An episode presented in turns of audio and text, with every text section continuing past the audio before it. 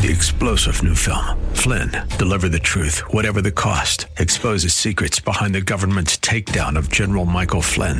Flynn knew what the intel world had been up to. He ordered the first audit of the use of contractors. This set off alarm bells. He told the truth. He was the most dangerous person for Donald Trump to hire. They had to get rid of Flynn. Flynn, deliver the truth, whatever the cost. Available now. Watch it today. Go to salemnow.com. Salemnow.com. Today on Cornerstone Connection with Pastor Gary Hamrick. Real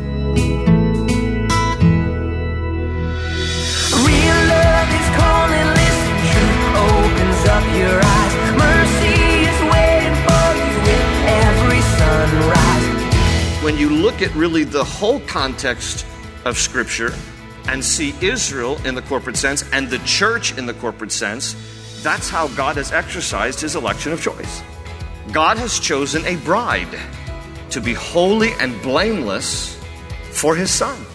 We are that church. And if you exercise your free will and you respond to the grace of God, so shall you be saved and be a part of the chosen in that corporate sense. Do not let this torment you into wondering whether you were that one of those petals that God plucked for the good side.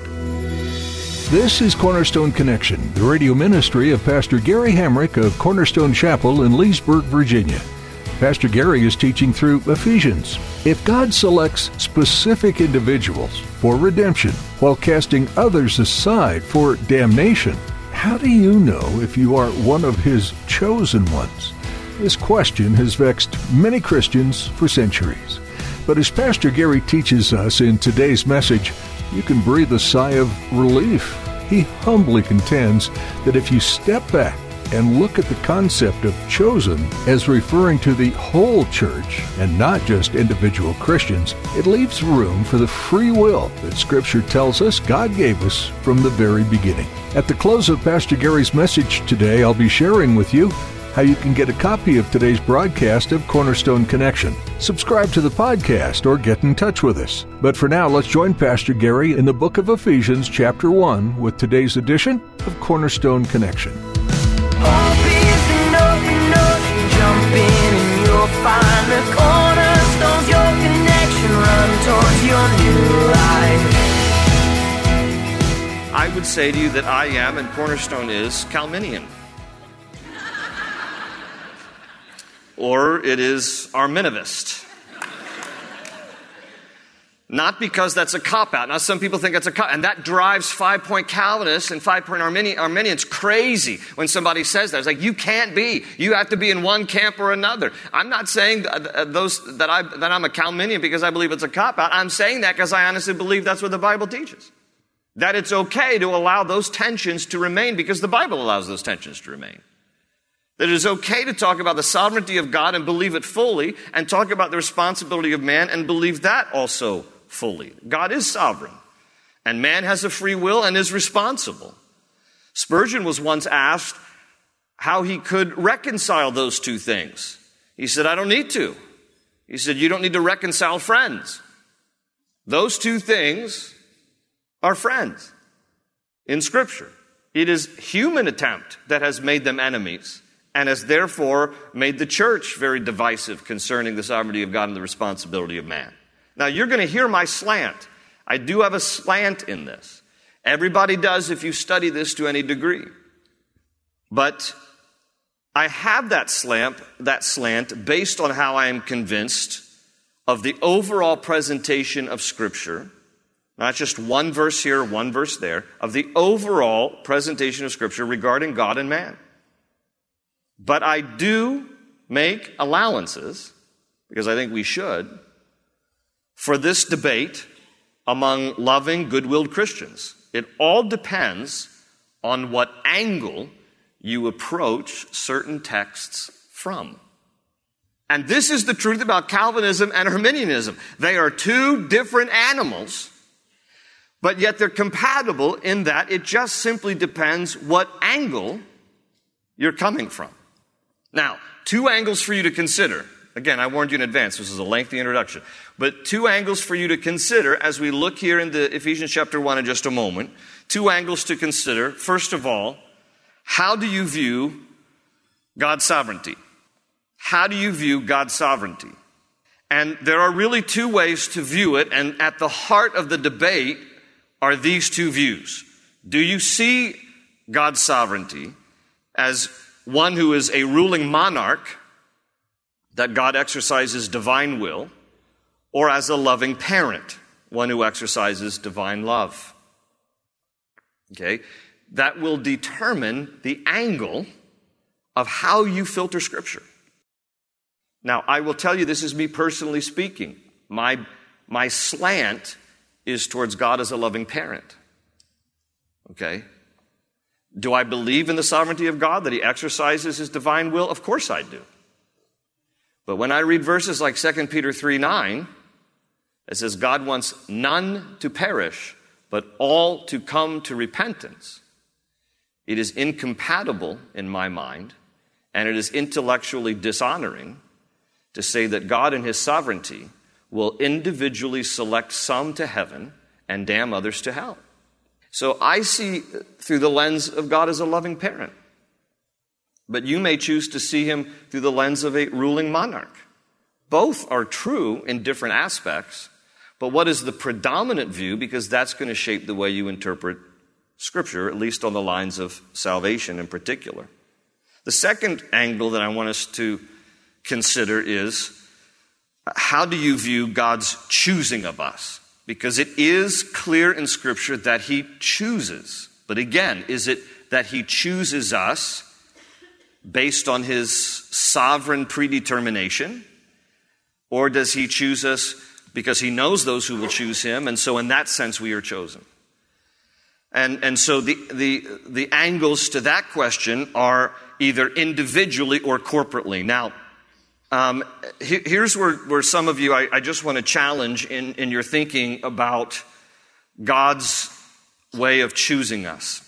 And, and let me challenge you with this question. When you look into the Old Testament, I'm talking about just the overall context of Old Testament scripture, who are the chosen of the Old Testament? Israel. The nation of Israel are those who are chosen over and over again in Scripture. We see verses. I'll just rattle some off to you. Deuteronomy 7 6. For you are a people holy to the Lord your God. The Lord your God has chosen you out of all the peoples on the face of the earth to be his people, his treasured possession. Deuteronomy 14, 2. For you are a people holy to the Lord your God. Out of all the peoples on the face of the earth, the Lord has chosen you, plural, the people of Israel, to be his treasured possession. Psalm 135, 4. For the Lord has chosen Jacob to be his own, Israel to be his treasured possession. Isaiah 41, 8 and 9. But you, O Israel, my servant, Jacob, whom I have chosen, you, you descendants of Abraham, my friend, I took you from the ends of the earth, from its farthest corners, I called you. I said, You are my servant. I have chosen you and have not rejected you. And lastly, Amos 3, 2. You only have I chosen of all the families of the earth. So in the Old Testament, it is clear that God's choosing is in a corporate sense. He chose the nation of Israel as his inheritance. He chose the nation of Israel through whom the, div- the divine message of salvation would ultimately come to the world because Christ is obviously Jewish, of the tribe of Judah, of the people of the Jewish nation. Okay? So, all through the Old Testament, God's choosing is in a corporate sense. Now, here's the challenge. Why is it then when we get to the New Testament we suddenly make it individualistic. By that I mean this the debate I constantly hear among Christians is is this person selected divinely by God and this person rejected? Or is that person rejected and this person accepted? And the whole concept of election and chosen is reduced to a single individual. Let me tell you something, that is tormenting. That is tormenting in the sense of you're going to potentially, potentially be wondering constantly, am I one of those who was divinely chosen, sovereignly predetermined to be able to go to heaven? Or am I one that God has whimsically, kind of like, you know, on the petals of a daisy, she loves me, she loves me not, she loves me, she loves me not? That's how the, uh, the concept of God's sovereign choosing and divine election has been reduced to this idea of individuals. No, no, no. I submit to you that the best way to understand chosen is in the same way that Israel was chosen. In that the church in the New Testament is the chosen corporate understanding of God's election. Okay, now, the church has not replaced Israel. That's bad theology. It's called replacement theology, and it's, and it's very unbiblical. Um, Martin Luther believed in replacement theology. He also said a, lot of very anti Semitic things. Read a lot of stuff that Martin Luther wrote, very anti Semitic, okay? I don't believe in replacement theology, which simply says that the church has replaced Israel and that all the blessings intended for Israel have now been given to the church and God is done with Israel. God is not done with Israel. Israel, Romans says, has experienced a hardening in part until the full number of Gentiles come in, and so all Israel will be saved. God is not done with Israel. But I'm speaking of this in terms of a parallel, not a replacement. If God speaks over and over again in the Old Testament about how he has chosen Israel in a corporate sense, why have we reduced it in the New Testament to an individualistic sense when in fact actually there's a very strong verse that shows the corporate application. Here it is. It's 1 Peter chapter 2 verses 9 and 10. But you are a chosen people. Is he speaking corporately or individually there?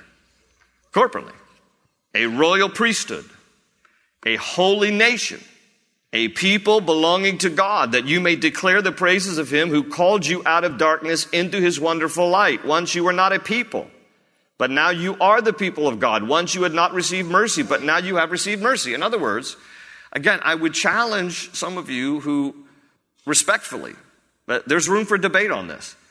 But I believe that some people have reduced the sovereign election of God to individualistic application when you look at really the whole context of Scripture and see Israel in the corporate sense and the church in the corporate sense, that's how God has exercised his election of choice.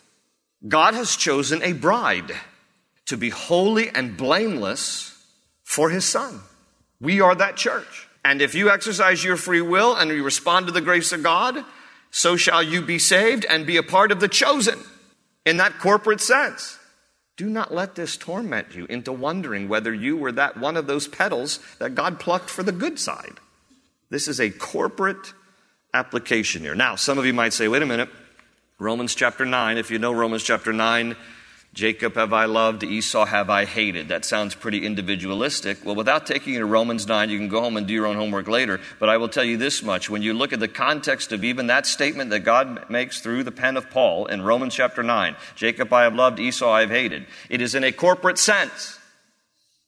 Because when you look at the beginning of Romans chapter 9 and Romans 9 verses 4 and 5, he says, Theirs is the adoption of, as sons. Theirs, plural, is the divine glory, the covenants, the receiving of the law, the temple worship, and the promises. He's talking about the Jewish people. Theirs are the patriarchs, and from them is traced the human ancestry of Christ, who is God over all forever and ever praised. Amen. Then he speaks about Jacob, whom he's loved, Esau, whom he has hated, in a corporate sense regarding the nation of Israel. And then at the end of Romans chapter 9, he pulls it into a corporate sense again again talking about the church, saying, I will call them my people, and they will be called sons of the living God. So, how do you view God's choosing of us? Individually, corporately? Thus, as a part of his corporate chosen ones, Israel received special benefits that were not available to others. And just as there are special privileges to us who are in Christ as the church. God has chosen a bride. He has predestined her for his son. And he has chosen that bride, Paul says here, before the creation of the world to be holy and blameless in his sight. That's the lengthy introduction. With the 10 minutes we have left, the book of Ephesians falls neatly into two sections. Chapters 1, 2, and 3 are about position. It's about our position in Christ. And Paul emphasizes what God has done in the first three chapters. And then in the last three chapters, four, five, and six, it's about practice. It's about how we are to walk, what we must do in response to what God has done for us. So, with that said, let's take a look at this first section.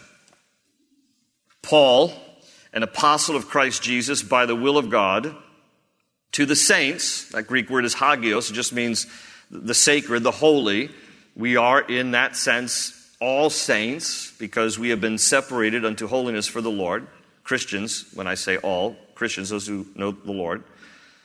He writes to the saints, to Christians in Ephesus, the faithful in Christ Jesus, grace and peace to you from God our Father and the Lord Jesus Christ. Now, make a note in the margin of your Bible from verse 3 to the end of verse 14. What we read at the start of our Bible study. Verses 3 through 14 in the original Greek language are one sentence. One sentence. We have all this punctuation. It is one constant train of thought that Paul is writing here.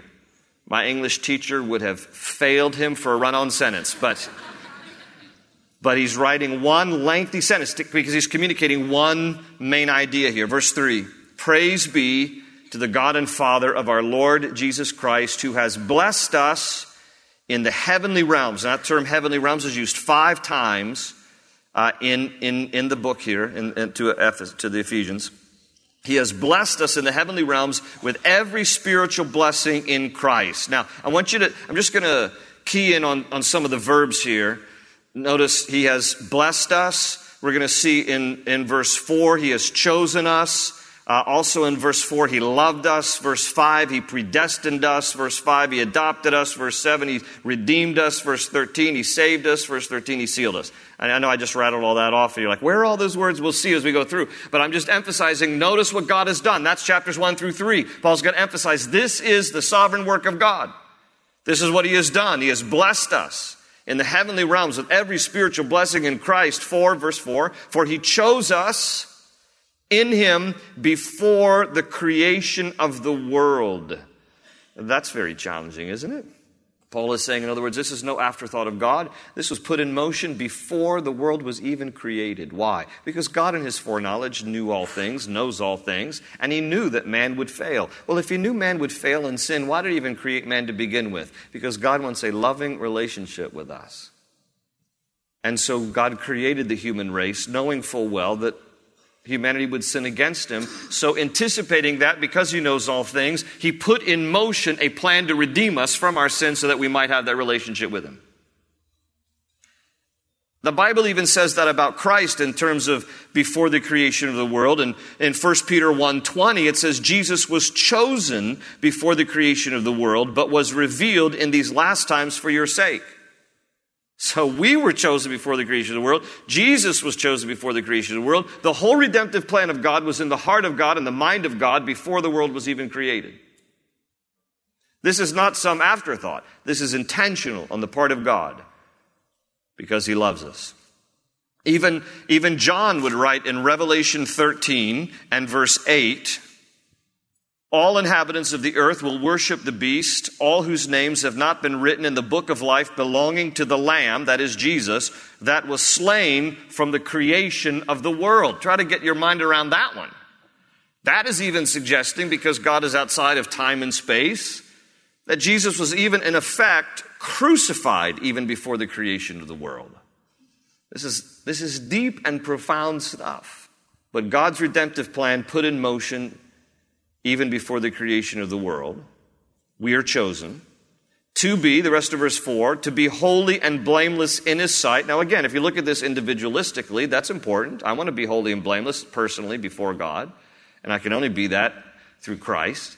But when you think of it corporately as the church, this is the bride that he is preparing for his son to be holy and blameless in his sight, and in love, verse 5, he predestined us to be adopted as his sons through Jesus Christ in accordance with his pleasure and will. So there's one of those heavy words, predestined. He predestined us. Again, the best commentary on the, on the Bible is the Bible. And when you, when you consider predestination, you should also take into account God's foreknowledge. 1 Peter 1 2, Peter writes, You have been chosen according to the foreknowledge of God the Father. And in Romans 8:29 it says for those God foreknew he also predestined to be conformed to the likeness of his son. So there is the element of foreknowledge in his predestination. He predestined us to be adopted as his sons or daughters, it's a generic term, through Jesus Christ in accordance with his pleasure and will. So a moment ago I rattled off a bunch of verbs, but now you have some nouns here pleasure and will. Also in verse 6, you're going to see the noun grace. Down in verse 11, you're going to see the word plan. God has a plan, God has a purpose, a pleasure, a will. He has His grace that He's exercising here. Verse 6 To the praise of His glorious grace, which He has freely given us in the one He loves. That's through Christ. In Him we have redemption.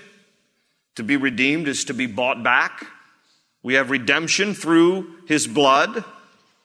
We're being redeemed from sin, from our old ways, from our old life through Christ's sacrifice, through his blood, the forgiveness of sins in accordance with the riches of God's grace that he lavished on us with all wisdom and understanding.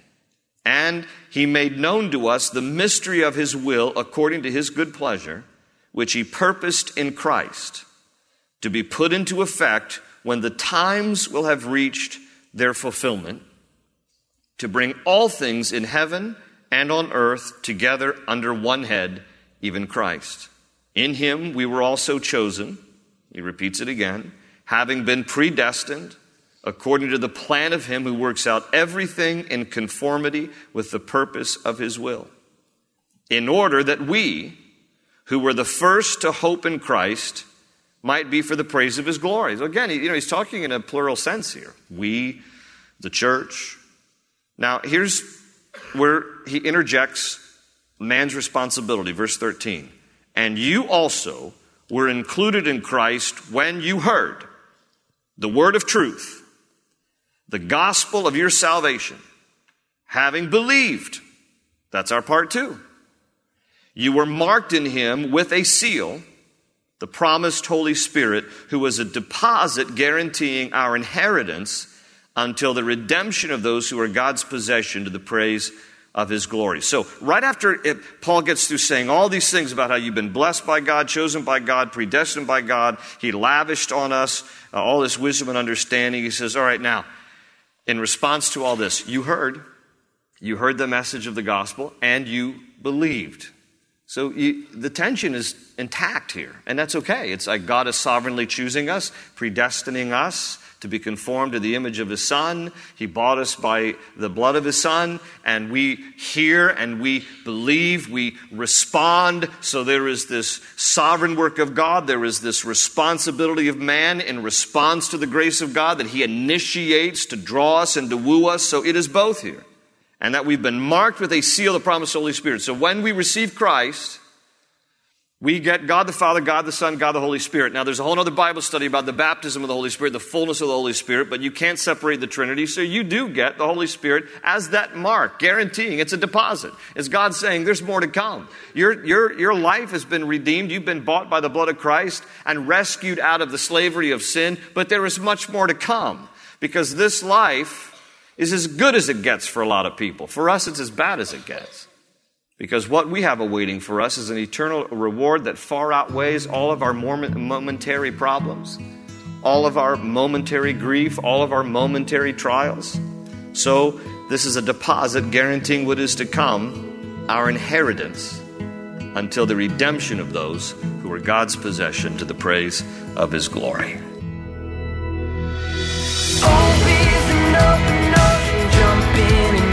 find the cornerstones new life. The book of Ephesians is a more formal letter from the Apostle Paul, touching on a variety of subjects, but landing on some major points that all followers of Jesus need to embody. One such passage reminds you that there's a war going on beyond what you can see. Spiritual forces are battling for your allegiance, but you can protect yourself by immersing yourself in the Bible and spending time regularly with God and other believers, you'll be prepared to face whatever Satan tries to throw at you. Today, you've taken a step in that direction by joining Pastor Gary in this study on Cornerstone Connection. If you'd like to continue studying the book of Ephesians by revisiting some of Pastor Gary's previous teachings, you can do so at cornerstoneconnection.cc or download our mobile app to take these messages on the go with you. We'd love to meet you too, so if you're in the area, come join us this Sunday at 8:30, 10 or 11:45 a.m at Cornerstone Chapel in Leesburg, Virginia. We'll have a time of worship and Bible study, and we're always excited to meet new people. Be sure to tell us you listen to Cornerstone Connection. You'll find more information at cornerstoneconnection.cc. Pastor Gary has more to share from the book of Ephesians, so join us again on Cornerstone Connection. They say you're a wandering soul You've got no place to go, but still you know, but still you know you're not alone.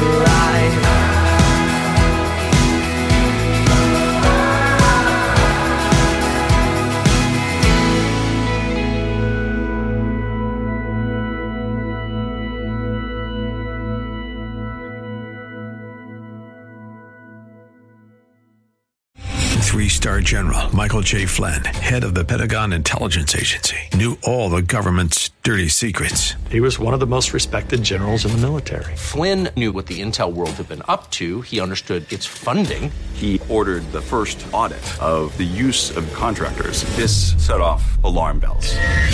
The explosive new documentary, Flynn, Deliver the Truth, Whatever the Cost, uncovers the facts behind this scandal. Flynn told the truth. He was the most dangerous person for Donald Trump to hire. I find out the worst enemy that I'm going to face in my life is right here in America. They took my assessment and they wanted me to change it. And I was like, I'm not changing it. They had to get rid of Flynn.